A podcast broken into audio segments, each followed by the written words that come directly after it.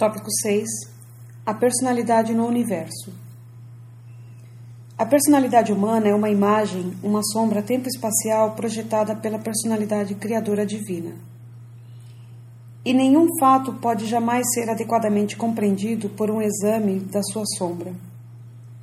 As sombras devem ser interpretadas em termos da substância verdadeira. Deus é uma causa para a ciência, uma ideia para a filosofia e para a religião é uma pessoa ou mesmo o Pai Celeste cheio de amor. Para o cientista, Deus é uma força primordial. Para o filósofo, uma hipótese de unidade. Para o religioso, uma experiência espiritual viva.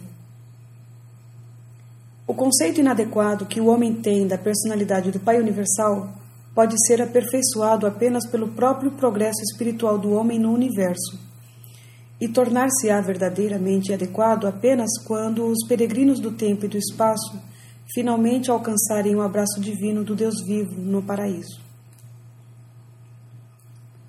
Nunca percais de vista os aspectos antípodas da personalidade, como concebida por Deus e como vista pelo homem. O homem vê e compreende a personalidade olhando do finito para o infinito. Deus olha do infinito para o finito. O homem possui o tipo mais baixo de personalidade Deus o mais elevado, supremo mesmo, último e absoluto. Portanto, os melhores conceitos da personalidade divina tiveram de esperar pacientemente o surgimento de ideias mais evoluídas da personalidade humana, especialmente por meio de uma revelação mais acentuada tanto da personalidade humana como da personalidade divina, feita na vida de doação que Micael levou em Urântia, uma vida de auto-outorga de si próprio como filho criador. O Espírito Divino pré-pessoal, que reside na mente mortal, traz com a sua simples presença uma prova válida da sua existência factual. Mas o conceito da personalidade divina pode ser alcançado apenas pelo discernimento interno espiritual, na experiência religiosa genuína. Qualquer pessoa, humana ou divina, pode ser conhecida e compreendida independentemente das reações exteriores ou da presença material dessa pessoa. Uma certa afinidade moral e harmonia espiritual são essenciais à amizade entre duas pessoas. Uma personalidade amorosa dificilmente pode revelar-se a uma pessoa incapaz de amar. Da mesma forma, para aprimorar o conhecimento de uma personalidade divina, todos os dons da personalidade do homem devem consagrar-se inteiramente a tal esforço. A devoção parcial com uma metade do coração não será de nenhuma valia. Quanto mais completamente o homem compreender a si próprio e apreciar os valores da personalidade nos seus semelhantes, tanto mais ansiará por conhecer a personalidade original e mais honestamente tal ser humano, sabedor de Deus, lutará para ser como a personalidade original.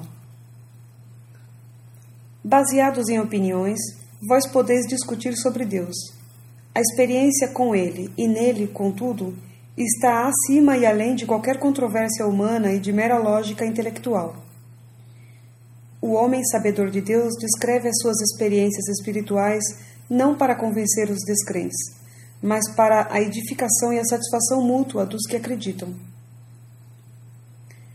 Assumir que o universo possa ser conhecido, que é inteligível, significa assumir que o universo foi feito pela mente e que é administrado pela personalidade. Apenas a mente do homem pode perceber o fenômeno mental de outras mentes, sejam humanas ou supra-humanas. Se a personalidade do homem pode experienciar o universo, então há uma mente divina e uma personalidade real ocultas em algum lugar neste universo. Deus é espírito, personalidade espiritual. O homem também é um espírito, uma personalidade espiritual potencial. Jesus de Nazaré atingiu a realização plena do potencial da personalidade espiritual na experiência humana.